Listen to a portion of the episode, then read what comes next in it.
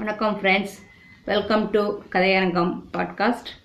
நான் உங்கள் சாந்தி ஃபார் பொன்னியின் செல்வன். போன பதிவில் வந்தியத்தேவன் கோட்டை காவலாளர்கள்கிட்ட சண்டை போட்டதையும் அங்கேருந்து அவங்கக்கிட்டே இருந்து தப்பிச்சு ஒரு மதில் சுவர்கிட்ட ஒதுங்கினதையும் அங்கேயே படுத்து தூங்கிட்டதையும் பார்த்தோம் இல்லையா. தூங்கினதுக்கப்புறம் அவனை யாரோ கூப்பிட்ட மாதிரி இருந்ததுனால அவன் முழிச்சு கண் முழிச்சு பார்க்குறான். அது யாரு கூப்பிட்டது, குரல் கேட்டது, அந்த குரல் யாரோடது, மனித குரலா விலங்கின் குரலா அப்படின்னு ஒரு சந்தேகம் அவனுக்கு வந்துருச்சு. வந்தியத்தேவன் அண்ணாந்து பார்க்குறான். அரைக்குறையான நிலா வெளிச்சத்தில் செங்குத்தான சுவர் தெரியுது. ஓ, இது கோட்டை சுவராக இருக்க முடியாது, ஏன்னா அந்த அளவுக்கு அது உயரம் இல்லையா. கோட்டை சுவர் இன்னும் உயரமாக இருக்குமா. ஒருவேளை வெளிக்கோட்டை சுவருக்குள்ளே இன்னொரு சிறிய கோட்டை சுவராக இருக்குமா, இல்லைன்னா பெரியதொரு அரண்மனை தோட்டத்தின் மதில் சுவரா அப்படின்னு யோசிச்சுக்கிட்டே அண்ணாந்து பார்க்குறான். அண்ணாந்து பார்த்துக்கிட்டே எந்திரிக்கிறான். ஒரு நிமிஷம் அவனுக்கு அப்படி ஹார்ட்டே நின்றுடுச்சான். இதய துடிப்பு நின்று போயிட்டுது. வயிற்றில் உள்ள குடல் மேலே மார்பு வரை விம்மி வந்து அடைத்தது. அவ்வளவு பீதி உண்டாயிடுச்சு. அப்படி என்னத்தை பார்த்தான் அந்த மரக்கலையில? அதோ அந்த மதில் சுவருக்கு மேலேயுள்ள மரக்கிளையில் என்ன இருக்கு? ஏதோ பிசாசு மாதிரி இருக்கு, வேதாளம் மாதிரி இருக்கு. அதெல்லாம் நம்ம படிச்ச நிஜம்தானா? அந்த வேதாளம் தான் பேசுமா? அப்படி பேசுனா அது மனித குரல்ல பேசுமா? அதுவும் அது பெண் குரல்ல பேசுமா? என்னது இது? என்னமோ சொல்லுது, வாயசைக்கிறது தெரியுதே, என்னன்னு கேட்போம் அப்படின்னு யோசிக்கிறான்.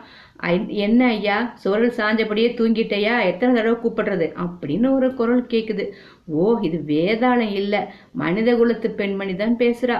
மரக்கலையின் மேல உட்கார்ந்துருக்கிறது ஒரு பெண்ணா? இது என்ன கனவா அல்லது உண்மையில் நடக்கிறதானா அப்படிங்கிறான். அதுக்குள்ள அந்த பெண் குரல், அழகுதான், இன்னும் தூக்கம் கலையில போல இருக்கு, நான் ஏணிய வைக்கிறேன், ஜாக்கிரதையா ஏறி வா, கீழே விழுந்து தொலைக்காத அப்படி சொல்லிட்டு அப்பெண் சூரியன் உட்புறத்திலிருந்து மெல்லிய மூங்கிலினால் ஆன ஏணி ஒன்றை எடுத்து வெளிப்புறத்தில் சுவர் ஓரமாக வைத்தாள். வந்தியத்தேவனுக்கு ஒன்று விளங்கலையா. அது எப்படி பாருங்க, அவன் தப்பிக்கிறதுக்கு யோசனை பண்ணிட்டு இருக்கான், அவன் அந்த செவுத்து மேலே ஏறுறதுக்கு ஏணி வருது, இது கடவுள் சித்தம்தான் போல இருக்கு அப்படின்னு நினைப்பானோ என்னவோ. வர்றது வரட்டும், நடக்கிறது நடக்கட்டும், இந்த சந்தர்ப்பத்தை நம்ம விடக்கூடாது அப்படின்னு சொல்லிட்டு இந்த ஏணியில ஏறிக்கலாம், சுவரின் உச்சியில போனதுக்கு அப்புறம் நம்ம விவரத்தை கேட்டு தெரிஞ்சுக்கலாம் அந்த பெண்ணுகிட்ட அப்படின்னு நினைச்சிட்டு ஏற ஆரம்பிச்சிடறான். ஏணியில் முக்கால் பங்கு ஏறும்போது அந்த பெண் மறுபடியும் பேசுறா. நல்ல தாமதக்காரன் நீ, அங்க இளையராணியம்மா உனக்காக காத்துட்டு இருக்காங்க, நீ ஆனா எங்க மதில் சுவர்ல சாஞ்சு தூங்கிட்டு இருக்க அப்படின்னாலாம். அந்த அதிர்ச்சியில இருந்து வந்தியத்தேவன் கீழேயே விழ பார்த்தானா. நல்ல வேளையா அங்க சுவர்ல ஒரு நீட்டிட்டு இருந்த கல்லை பிடிச்சுக்கிட்டானா. இளையராணின்னா பழுவூர் இளையராணியத்தான் இருக்கும். நம்ம இங்க வந்து உட்கார்ந்தது அவங்களுக்கு எப்படி தெரிஞ்சது? மாய மந்திரம் ஏதோ அவளுக்கு தெரிஞ்சிருக்குமோ? அப்படி தன்னை பாக்குறதுல அவளுக்கு அவ்வளவு என்ன சிரத்தை? ஒருவேளை வேறு எவனுக்காகவோ வைச்ச ஏனில நான் ஏறிட்டனோ? எப்படி இருந்தாலும் இருக்கட்டும், நான் முன் வச்ச காலை பின் வைக்க கூடாது, இன்னும் கொஞ்ச நேரத்துல விவரம் எல்லாம் தெரிய போகுது அப்படின்னு நினைச்சிட்டு சுவரின் உச்சி ஏற ஆரம்பிச்சிட. ஏறிக்கிட்டே இருக்கான், கண்டினியூ பண்றான் அவன் ஏறத. சுவரின் உச்சி அருகில் வந்ததும் அவனுடைய கையை பிடிச்சு அந்த பெண் தூக்கி விடுறா. அப்போ நிலா வெளிச்சம் அவள் முகத்துல தெரிஞ்சது. அதற்குள் ஆச்சரியப்படும் சந்தேக சக்தியே வந்தியத்தேவன் இழந்து விட்டானா. அதனால் தான் அவளுடைய முகம் வேளக்கார படையினர் துரத்திய தயிர்கூடைக்காரியின் முகம் போல தோன்றியும் அவன் சுவரிலிருந்து தவறி விழவில்லையா. இன்றிரவு இதற்கு மேல் என்னென்ன வியப்பார் நிகழ்ச்சிகள் நடந்தாலும் வியப்படையறதுக்கு அவனுக்கு சந்தர்ப்பமே இல்லையா. அப்படின்னு யோசிச்சுக்கிட்டே இருக்கான். வியப்பிலேயே சமைஞ்சு போய் உட்காந்துருக்கான்னு சொல்லுவாங்களே அந்த மாதிரி. ஏன் விழிச்சிட்டு இப்படி சுவர் மேலேயே உட்காந்துருக்க, ஏணி எடுத்து கீழே இறக்கி விடு, சீக்கிரம் குதி அப்படின்னு அந்த பெண்ணு சரசரவென்று மரக்கலையிலிருந்து கீழே இறங்கினானாம். வந்தியத்தேவன் அவன் சொன்னபடியே செஞ்சானான். இறங்கினதுக்கு அப்புறம் பார்த்தா அது ஒரு விஸ்தாரமான தோற்றம். சற்று தூரத்துல ஒரு பெரிய அரண்மனையில மாட கூட கோபுரங்களும் சிகரங்களும் மங்கிய நிலா வெளிச்சத்துல சொப்பன உலக காட்சியை போல் தோன்றியதாம். அது யாருடைய அரண்மனை அப்படின்னு கேட்பதற்காக வந்தியத்தேவன் தொண்டையை கணைக்கிறான். அந்த பெண் உஷ் அப்படின்னு சொல்லி உதட்டில் விரலை வச்சு எச்சரிச்சுட்டே முன்னால போறான். வந்தியத்தேவன் அவளை தொடர்ந்து போக ஆரம்பிக்கிறான். அடர்ந்த மாந்தோப்புக்கிடையே அந்த ஒத்தையடி பாதையின் வழியாக அம்மங்கை விடுவிடுவென்று நடந்து செல்ல வந்தியத்தேவனும் விரைவாக பின்தொடர்ந்து போறான். மரஞ்செடிகளின் மீது மோதிக்கொள்ளாமல். அந்த ராத்திரியில இருள நடக்கிறது கொஞ்சம் கஷ்டமா தான் இருந்தது. ஒரு சமயம் இவன் மரத்துல மோதிக்கொள்ள பார்த்து தயங்கி நிக்கிறப்போ அந்த பெண்மணி அந்த மங்கை திரும்பி பார்த்து, ஏன் நிக்கிற, வழி மறந்து போயிடுச்சா, நீதான் இருட்டிலேயே கண் தெரிகிற மனுஷன் ஆயிட்டே அப்படின்னு சொன்னா. அதற்கு பதிலாக வந்தியத்தேவன் உதட்டில் விரலை வைத்து முன்னால் அவள் சொன்னது போல உஷ் என்றான். அதே நேரத்தில் மதில் சுவருக்கு வெளியே ஏதோ சப்தம் கேட்குது. மனித நடமாட்டம் போல துணித்தது. பிறகு இருவரும் மறுபடி நடந்தார்கள். கொஞ்ச தூரம் போனதும் வல்லவரையன் லேசா சிரிச்சான். அந்த மங்கை திரும்பி பார்த்து, எனத்தை கண்டு சிரிக்கிற அப்படின்னு கேட்குறா. கண்டு சிரிக்கல, கேட்டு சிரிக்கிறேன் அப்படின்னு. அப்படின்னா என்னை தேடி வந்தவங்களை காலடி சத்தம் நீ கொஞ்சம் முன்னாடி கேட்கலையா, அவங்க ஏமாந்து போனதை நினைச்சு சிரிச்சேன் அப்படிங்கிறான். அவள் சிறிது பயத்துடன், உன்னை யாராவது தேடி வர்றாங்களா, எதுக்காக அப்படிங்கிற. இல்லாவிட்டால் எதற்காக இந்த குருட்டு இருட்டில் மதில் சுவரில் வந்து மோதிக்கொண்டு உட்கார்ந்திருக்க வேண்டும் அப்படிங்கிறான். அச்சமயம் காற்றின் அசைவுல மரக்கிளைகள் விலகி நிலா கதிர் ஒன்று வந்தியத்தேவன் முகத்தின் மீது விழுந்தது. அந்த முகத்தை பார்த்ததுக்கு அப்புறம் தான் அவளுக்கு ஒரு சற்று வியப்புடனும் திகைப்புடனும் அவனை பார்த்தாள். என்ன பாக்குற அப்படிங்கிறான். நீதானான்னு பார்த்தேன். நான் இல்லாட்டாலும் வேற யாரா இருப்பேன். போன தடவை நீ வந்திருந்தப்போ பெரிய மீசை வச்சிருந்திய. நல்ல கேள்வி கேட்குறப்போ என்னை போல ஒருத்தன் சோரேறி குதிச்சு வர்றவன் அடிக்கடி வேஷத்தை மாற்றிக்கிட்டா எப்படின்னு முன்னைக்கு இப்போது இளமையாக தோன்றுகிறாயே அப்படிங்கிற. ஆமாம், உற்சாகம் இருக்கும்போது இளமை தானே வருது. உனக்கு அப்படி என்ன உற்சாகம்? உங்கள் மகாராணியின் தயவு இருக்கும்போது உற்சாகத்துக்கு என்ன குறைச்சல்னு. பரிகாசம் செய்ய வேண்டாம். இன்றைக்கு எங்கள் எஜமானி இளையராணி தான். ஒரு நாள் நிச்சயமாக மகாராணி ஆவார்கள். இவன் சுதாரிச்சுக்கிட்டான். அதைத்தான் நானும் சொல்றேன். இதுதானா சொல்லுவ, உன்னுடைய மந்திர சக்தியினால் தான் மகாராணி ஆனார்கள் என்று கூட சொல்லுவாய். பாதி ராஜ்யத்தை குடு என்று கேட்டாலும் கேட்பாய். இப்பதான் வந்தியத்தேவனுக்கு ஒருவாறு என்னன்னு புரிஞ்சுது. அதாவது அவன் என்ன விரும்பினானோ அது தெரிஞ்சுக்கிட்டான். பிறகு அவன் ஒன்றும் பேசல. தீவிரமாக யோசித்து கொண்டே நடந்தான். தான் சந்திக்க போறது யார? பழுவூர் இளையராணியா இருக்கலாம், அல்லது மதுராந்தக தேவரை மணந்து கொண்ட சின்ன பழுவேட்டரையரின் மகளாக இருக்கலாம். தன்னை மந்திரவாதின்னு எண்ணி அந்த பெண் அழைச்சிட்டு போறா. போய் அந்த இளையராணி யாரா இருந்தாலும் சந்திக்கும் போது எப்படி நடந்துக்கிறது அப்படின்ட்டு அவனுக்கு அவனே சொல்லிக்கிறான். தைரியத்தை கைவிடக்கூடாது. தைரியம் உள்ளவரை ஜெயமும் உண்டு. சமயத்தில் ஏதேனும் யுக்தி தோன்றாமல் போகாது. இதுவரைக்கும் எந்த நெருக்கடியிலும் நம்ம தோல்விட்டு வந்ததில்லை. அதிலும் பெண் பிள்ளைட்டையா தோத்துக்கு போறோம். நெஞ்சே தைரியமாயிரு அப்படின்னு அவனுக்கு அவனே தைரியம் சொல்லிக்கிறான். ஒரு பெரிய மாளிகையை அவங்க நெருங்குறாங்க. ஆனா மாளிகையின் முன்வாசல்ல போகல, பின்புற வாசல்லையும் போகல. மாளிகையின் ஒரு பக்கத்துல தோட்டத்துக்குள் நீட்டி விட்டிருந்த சிருங்கார லதா மண்டபத்தை நெருங்கினார்கள். லதா மண்டபம்னா ரெண்டு அரண்மனைக்கு நடுவுல இணைக்கிற மாதிரி ஒரு மண்டபம் இருக்கும். அந்த மண்டபம் தான் அந்த லதா மண்டபம். இரண்டு பெரிய பிரம்மாண்டமான மாளிகைகளை ஒன்று சேர்க்கும் பாதையை போல அமைந்திருந்தது. அப்படி சேர்க்கப்பட்ட ரெண்டு கட்டடங்களுமே வித்தியாசமா ஒன்றுக்கொன்று மாறுபட்டிருந்தன. வரதுபுரத்து மாளிகை அதன் உள்ளே சுடர்விட்டு எரிந்த பல தீபங்களினால் ஜொலித்துக் கொண்டிருந்தது. உள்ளிருந்து பலவித கலகலப்பான துணிகள் வந்து கொண்டிருந்தன. இடதுபுறத்து கட்டிடத்திலோ ஒரு சின்னஞ்சிறிய தீபம் கூட எரியவில்லை. நிலா வெளிச்சத்தில் அதன் வெளிச்சுவர்கள் நெடுதுயர்ந்து தெரிந்தன. ஆனால் அந்த மாளிகையின் உள்ளே நிசப்தமும் இருளும் குடிக்கொண்டிருந்தன.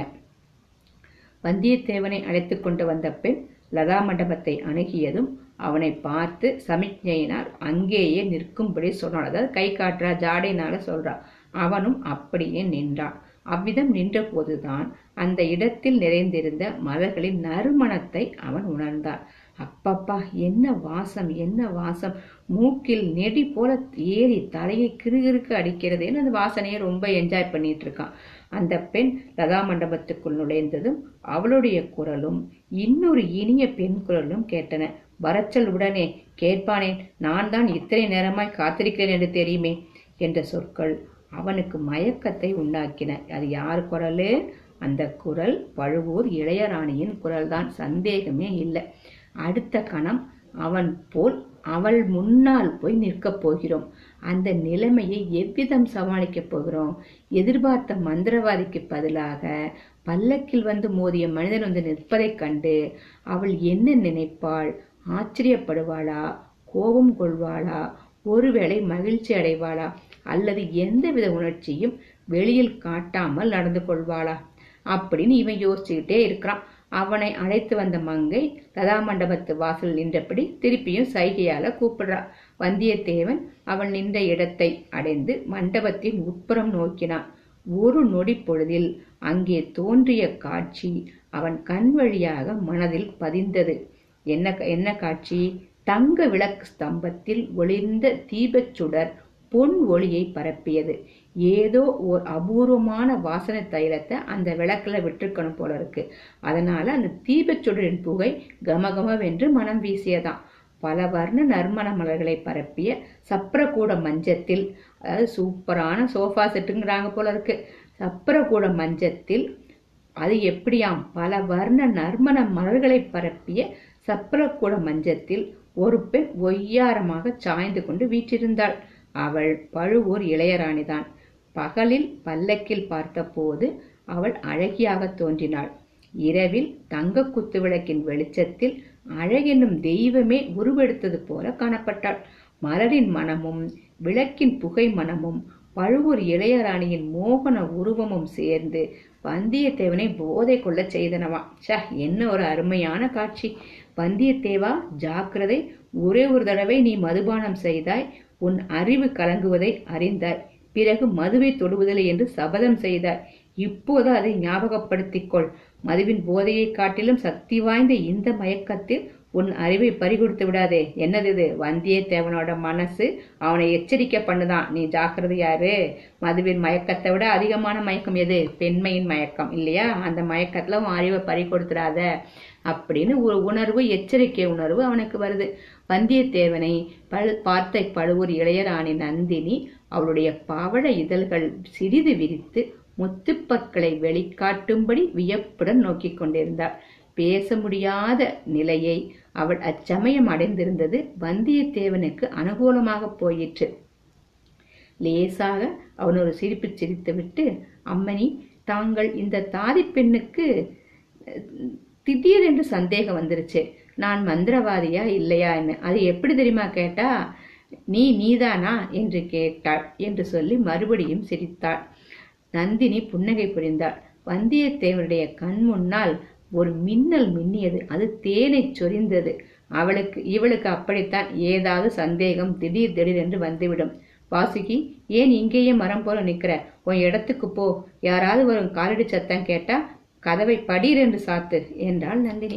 இதோ அம்மா என்று சொல்லிவிட்டு வாசுகி லதா மண்டபத்தின் உள்வழியாக பிரகாச மாளிகைக்கு சென்ற நடப்பாதையில் நடந்து போய் சற்று தூரத்துல மங்களா தெரிஞ்ச வாசற்படி என்று போய் உட்கார்ந்துகிட்டாளாம். நந்தினி சிறிது குரலை தாழ்த்தி கொண்டு, உன்னை மந்திரவாதி இல்லை என்றா இவள் சந்தேகிச்சா? அசற்று பெண்! மந்திரவாதிகள் என்று சொல்லிக் கொள்கிறவர்கள் முக்கால்வாசி பேர் வெறும் பொய்யர்கள். நீதான் உண்மை மந்திரவாதி. என்ன மாய மந்திரம் செய்து இந்த சமயத்தில் இங்க வந்த அப்படின்னு கேட்கிறான். எப்படி? அவளும் அதை வெளிக்காட்டிக்கல. இந்த ஆள் மந்திரவாதி இல்லைங்கிறத அவளும் வெளிக்காட்டிக்கல. அம்மணி, மாய மந்திரம் செய்து நான் இங்கு வரவில்லை. சுவர் மீது சாத்தியிருந்த ஏணி மேல் ஏறித்தான் வந்தேன் அப்படிங்கிறான். அதான் தெரியுதே, இந்த பெண்ணை என்ன மாயமந்திரம் செய்து ஏமாற்றினாய் அப்படின்னு கேட்கிறா. நிலா வெளிச்சத்தில் ஒரு புன்னகை புரிந்தேன், அவ்வளவுதான். அதற்கு சரிப்பட்டு வராவிட்டால் தாங்கள் கொடுத்த மந்திர மோதிரத்தை காட்ட எண்ணி இருந்தேன் அப்படிங்கிறான். அதை நீ இன்னும் பத்திரமா வச்சிருக்க. அந்த மோதிரம் இருக்கும்போது பட்டப்பகலில் பகிரங்கமா நீ இங்கே வந்திருக்கலாமே. எதுக்கு இந்த குருட்டுவர்ல திருட்டுத்தனமா வந்த அப்படின்னு கேட்கிறா இளையராணி. அம்மணி, தங்கள் மைத்துனர் இருக்கிறாரே சின்ன பழுவேட்டரையர், அவருடைய ஆட்கள் சுத்த திருடர்கள். முதலில் என்னுடைய உடைகளையும் உடைமைகளையும் திருட பார்த்தாங்க. பிறகு என்னை பின்தொடர்ந்து ஒரு கணம் கூட பிரியாம வந்துகிட்டு இருந்தாங்க. அவர்கள்ட்ட இருந்து பிரியப்பட்ட பாடு பெரும்பாடா போயிடுச்சு. பிரிந்த பிறகு சந்து பொந்துகள்ல புகுந்து தங்களுடைய மாளிகை மதில் சுவரை சுற்றி சுற்றி வந்துகிட்டேன். அந்த சமயத்துல சுவர் மேல் வைத்த ஏணியை பார்த்ததும் தாங்கள் தான் இந்த ஏழையை நினைவு கூர்ந்து இந்த ஏற்பாடு செஞ்சிருக்கீங்கன்னு நினைச்சுக்கிட்டேன். அது தவறுன்னு இப்ப தெரிஞ்சுக்கிட்டேன், மன்னிக்கணும் அப்படிங்கிறான். மன்னிப்பதற்கெல்லாம் அவசியம் ஒன்றும் ஏற்படலையே. அது எப்படி அம்மனின்னு நீ நினைத்தது அவ்வளவாக தவறு ஒன்றும் இல்லை. மந்திரவாதியை நான் எதற்கு தெரிவிக்க நினைச்சேன் தெரியுமா? தெரியவில்லை அம்மணி, எனக்கு மந்திரமும் தெரியாது ஜோசியமும் தெரியாது. உன்னை நேற்று காலையில் பார்த்தது முதல்ல உன்னுடைய ஞாபகமாகவே இருந்தது. நீ ஏன் இன்னும் என்னை பார்க்க வரவில்லைன்னு தெரிந்து கொள்ள விரும்பினேன். அதற்காகத்தான் நான் மந்திரவாதியை கூப்பிட்டு அனுப்பினேன்னா மிக்க ஆச்சரியமா இருக்கு. எனக்கு ரொம்ப ஆச்சரியமா இருந்தது, இவனுக்காக வேண்டி ஒருத்தி காத்திருக்காளா அப்படின்னு. எது? இப்போது நீங்கள் சொன்னதுதான். நேற்று உங்களை பார்த்தது முதல் எனக்கும் உங்கள் ஞாபகமாகவே இருந்தது. பூர்வ ஜென்ம வாசனையில் உனக்கு நம்பிக்கை உண்டா அப்படின்னு நந்தினி கேட்குறா. அப்படின்னா இல்லை, பூர்வ ஜென்மத்தில் ரெண்டு பேருக்கும் நட்போ உறவோ இருந்தால் இந்த ஜென்மத்திலையும் அத்தகைய சொந்தம் ஏற்படுங்கிறாங்களே, அதைத்தான் சொல்கிறேன். நேற்று வரையில் எனக்கு அந்த நம்பிக்கை இல்லை, நேற்று தான் அந்த நம்பிக்கை வந்தது. இவ்விதம் வந்தியத்தேவன் கூறிய போது வெளிப்படையாக போய் சொன்னானாலும் மனதில் எப்படி தோணுச்சான்? குடந்தை ஜோதிடர் வீட்டில் பார்த்த பெண்ணை நினைச்சுக்கிட்டு தான் சொன்னானாம். ஆனால் நந்தினிக்கு அதை பற்றிய விவரம் தெரியாது இல்லையா, தன்னை பற்றியே சொல்றதான் நினைச்சுக்கிட்டா அவ. ஆனால் அதுக்காக நீ என்ன பார்க்க வரலையே, ஏதோ ஆழ்வார்க்கடியார் நம்பி என்பவர் செய்து சொல்லி அனுப்பியதாக அவ தான் ஞாபகப்படுத்துறா. ஆம் அம்மணி, அம்மணி, அவர் சொல்லி அனுப்பிய செய்தியை தங்களிடம் சொல்வதற்காகவே முதலில் தங்களை பார்க்க விரும்பினேன். தங்களை ஒரு முறை பார்த்த பிறகு பழைய காரணமெல்லாம் மறந்து போய்விட்டது. ஆழ்வார்க்கடியாரை நீ எங்கே பார்த்தாய்? என்ன செய்து சொல்லி அனுப்பினார்? வீரநாராயணபுரத்துக்கு அருகில் ஆழ்வார்க்கடியார் நம்பியை சந்தித்தேன் அப்படின்னா அந்த கதையை பூரா சொல்கிறான். அவர் கைத்தடியை கொண்டு விஷ்ணுதா பெரிய தெய்வம்னு முழங்கினாரு. அப்புறம் பெரிய பழுவேற்றையர் பரிவாரங்கள் வந்தன. அதை தொடர்ந்து தங்கள் பல்லக்கு வந்தது. என்ன ரகலைன்னு பார்க்கறதுக்காகவோ என்னவோ என் தங்களுடைய பொற்கரம் பல்லக்கின் திரையை விளக்கிச்சு. அப்போ தான் தாங்கள் யாருன்னு தெரிஞ்சிட்டு ஆழ்வார்க்கடியான் தங்களுக்கு ஒரு செய்தி அனுப்ப விரும்பினாரு. நானும் அன்றிரவு கடம்பூர் சம்புவரையர் மாளிகையில் தங்கியபடியால என்னிடம் செய்தி சொல்லி அனுப்பினாரு.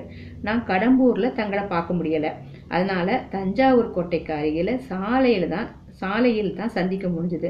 அதுவும் தங்கள் பல்லக்கு என் குதிரை மேல் மோதியதனால் தான் அப்படிங்கிறான். இவ்விதம் வந்தியத்தேவன் சொல்லி வந்த போது நந்தினி மேலே அண்ணாந்து பார்த்து கொண்டிருந்தாள். ஆகையால் அவருடைய முகபாவத்திலிருந்து ஒன்றும் கண்டுபிடிக்கவில்லை. கடைசியில் வந்தியத்தேவன் சொன்னதை கேட்டதும் அவனை திரும்பி பார்த்து ஒரு மோகன புன்னகை புரிந்தாள். ஆமாம், நான் ஏறும் பல்லக்கு வெகு பொல்லாத பல்லக்கு தான் அப்படிங்கிறா. ஏன்னா பல்லக்குல குதிரை மேல மோதிச்சுங்கிறான். தூரத்தில் பேரிகைகளின் பெருமுழக்கம் கேட்டது. இப்படி சொல்லிட்டு இருக்கும் போதே வெளியில அரண்மனைக்கு வெளியில பேரிகை முழக்கங்கள் கேட்டது. எக்காலங்கள் சப்தித்தன. எக்காலங்கள்ங்கிறது ஒரு வாத்தியம். மனிதர்களின் குரல்கள் ஜெயகோஷம் செய்தன. கோட்டை கதவுகள் திறந்து மூடிக்கொள்ளும் சத்தமும் யானைகள் குதிரைகளின் காலடி சத்தமும் கேட்டுச்சு. நந்தினியின் கவனத்தை அந்த சத்தங்கள் கவர்ந்தன என்பதை வந்தியத்தேவன் தெரிஞ்சுக்கிட்டான். காவல் புரிந்த தாதிப்பெண் திடுக்கிட்டு எழுந்து சற்று அருகில் வந்து, அம்மா எஜமா வந்துட்டார் போல இருக்கே அப்படின்னா. எனக்கு தெரியும், உன் இடத்துக்கு போ அப்படின்ட்டு பிறகு வந்தியத்தேவனை பார்த்து, தானாதிகாரி கோட்டையில பிரவேசிக்கிறாரு. சக்கரவர்த்தியின் சேமத்தை விசாரித்து விட்டு கோட்டை தளபதியை பார்த்து பேசிட்டு தான் இங்க வர்றாரு. வர்றதுக்குள்ள நீ போயிடணும். ஆழ்வார்க்கடியார் கூறிய செய்தி என்ன அப்படின்னு கேட்கிறாரு. அம்மணி, அந்த வீர வைஷ்ணவ சிகாமணி தங்களை அவளுடைய சகோதரி என்று சொல்லிட்டாரு, அது உண்மைதானா அப்படின்னு கேட்குறான். அதை பற்றி நீயே சந்தேகப்படுற? பச்சை கிளையும் கடுவன் குரங்கும் ஒரு தாயின் குழந்தைகள் என்றால் எளிதில் நம்ப முடியுமா?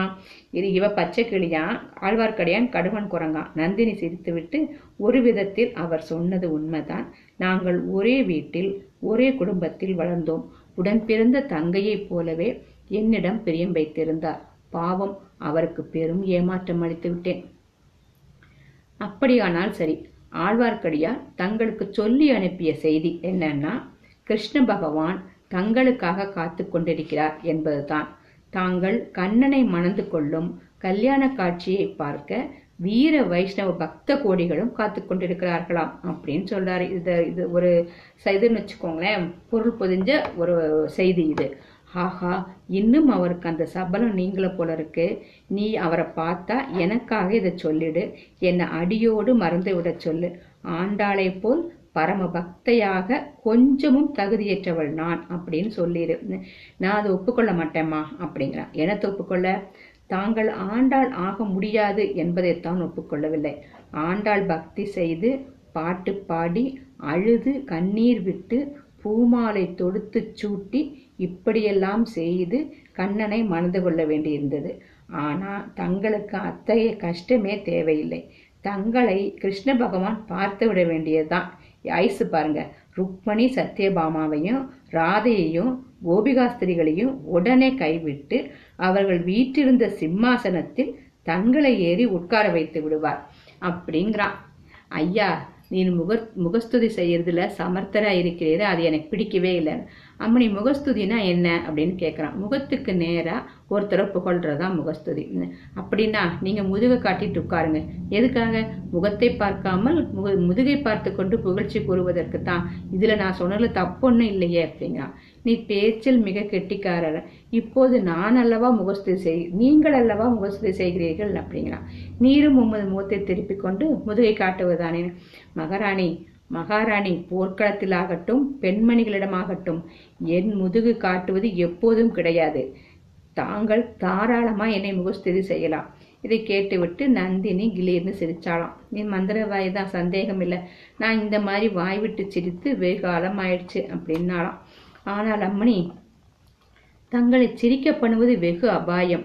தடாகத்தில் தாமரை சிரித்து மகிழ்ந்தது, தேன் வென்று மயங்கி விழுந்தது என்றான் வந்தியத்தேவன். நீர் மந்திரவாதி மட்டுமல்ல, கவியும் போலிருக்கிறதே அப்படிங்கிறான். நான் முகஸ்துதிக்கும் அஞ்ச மாட்டேன், வசவுக்கும் கலங்க மாட்டேன். உன்னை யார் வைத்தது? உன்னை யார் வசம் வந்தார்? என்னை சற்று முன் கவி என்றீர்களேன். அப்படியானால் அப்படின்னா நீ கவி இல்லையா? நான் சிறுவனாயிருந்த போது என்னை சிலர் குரங்கு மூஞ்சின்னு சொல்வதுண்டு. வெகு நாளைக்கு பிறகு இன்றைக்குத்தான் தங்களுடைய பவள செவ்வாயினால் அதை கேட்டேன். குரங்கு மூஞ்சின்னா கவிக்கும் குரங்குன்னு ஒரு பேர் உண்டு, அதைத்தான் இவன் சொல்றான். இப்படி உண்மையா? குரங்கு மூஞ்சி என்றார்கள். அப்படியானால் யார் புத்திசாலி அப்படிங்கிறாங்க. அவர்களில் இப்போது யார் உயிரோடு இல்லைன்னு. ஆமா உண்மை, நான் அவ்விதம் சொல்லவில்லை. கவி பாடக்கூடியவர் போல் இருக்கிறதே அப்படின்னு சொன்னேன். கொஞ்சம் கவியும் பாடுவேன், ஆனால் பகைவர்களுக்கு முன்னால் தான் பாடுவேன். ஏன்னா என் பாட்டை கேட்டு அவங்க செத்துருவாங்களாம், அதுக்காக வேண்டி. வில்லம்பினால் சாகாதவர்கள் சொல்லம்பினால் சாகட்டும் என்று உடனே அவளுக்கே இதாயிருது. ஐயா கவிராஜ வீரசிங்கமே, உம்முடைய பெயர் என்னன்னு இதுவரைக்கும் சொல்லலையே அப்படின்னா. என் சொந்த பெயர் வந்தியத்தேவன், பட்ட பெயர் வல்லவரையன். அரச குலத்தினரால் பழைய புகழ்பெற்ற வானாதி ராஜர் குலத்தில் வந்தவன். இப்போது உங்கள் ராஜ்யம் மேல ஆகாசம் கீழே பூமி. இப்போது நான் சகல பூமண்டத்துக்கும் ஏக சக்கராதிபதி அப்படின்னு சொல்றான். அதாவது எல்லாத்துக்கும் எல்லாமே எனக்கு தான் அப்படிங்கிற மாதிரி சொல்றான். நந்தினி சிறிது நேரம் வல்லவரையனை ஏறத்தாழ பார்த்து கொண்டிருந்தாள்.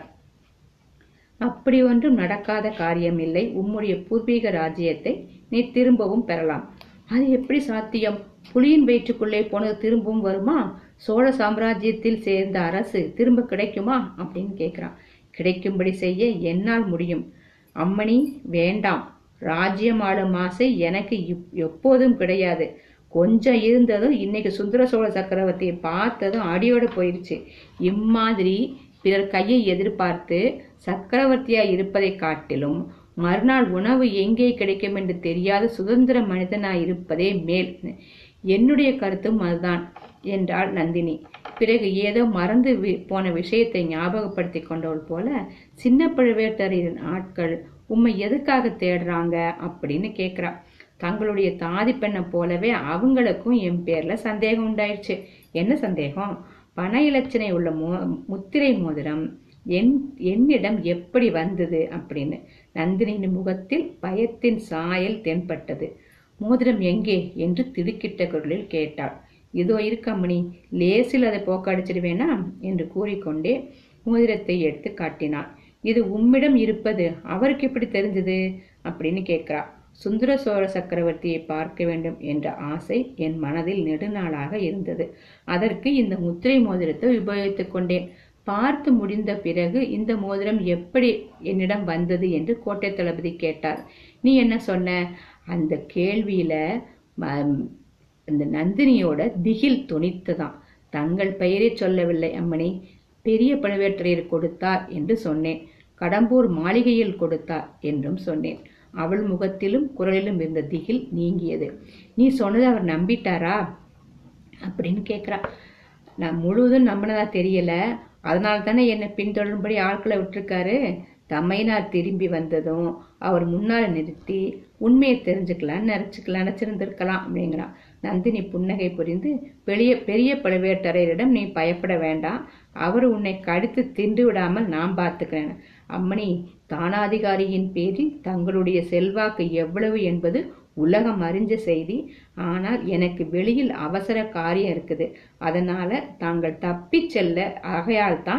தப்பி செல்ல தங்கள் உதவியை கோருகிறேன் அப்படிங்கிறான். அப்படி என்ன அவசர வேலைன்னு எத்தனையோ இருக்கு. உதாரணமாக ஆழ்வார்க்கடியானை பார்த்து தங்கள் மறுமொழியை சொல்லணும், அவருக்கு நான் என்ன சொல்லட்டும் அப்படின்னு கேட்குறான். அவருக்கு நந்தினி என்று ஒரு சகோதரி இருந்தாள் என்பதை அடியோடு மறந்து விடும்படி சொல்லு அப்படிங்கிறா. சொல்லிவிடலாம், ஆனால் நடக்கிற காரியம் இல்லை. எது? தங்களை மறக்கிறது தான். 2 தடவை தற்செயலாக பார்த்த என்னாலேயே தங்களை மறக்க முடியாது போல இருக்கே. வாழ்நாளெல்லாம் தங்களோடு இருந்தவரால் எப்படி மறக்க முடியும்? நந்தினியின் முகத்தில் வெற்றி பெருமிதத்தின் சாயல் பரிணமித்தது. அவளுடைய வேல் விழிகள் வந்தியத்தேவனுடைய நெஞ்சை ஊடுருவின போல் நோக்கின. சக்கரவர்த்தியை பார்க்கறதுக்கு நீரிய அவ்வளவு ஆவல் கொண்டிருந்தீர் அப்படின்னு கேட்குறா. உலக பிரசித்தி பெற்ற அந்த சுந்தர புருஷரை பார்க்க நான் விரும்பியதில் வியப்பு என்ன? உலகத்தில் வீர மன்னர்கள் தங்கள் வீரமும் பௌருஷமும் பெருகணும்னும் ராஜ்யமும் கீர்த்தியும் விஸ்தரிக்க வேண்டும் என்றும் விரும்புவார்கள். அவ்விதமே பிரஜைகளை பிரார்த்தனை செய்யும்படி சொல்லுவார்கள்.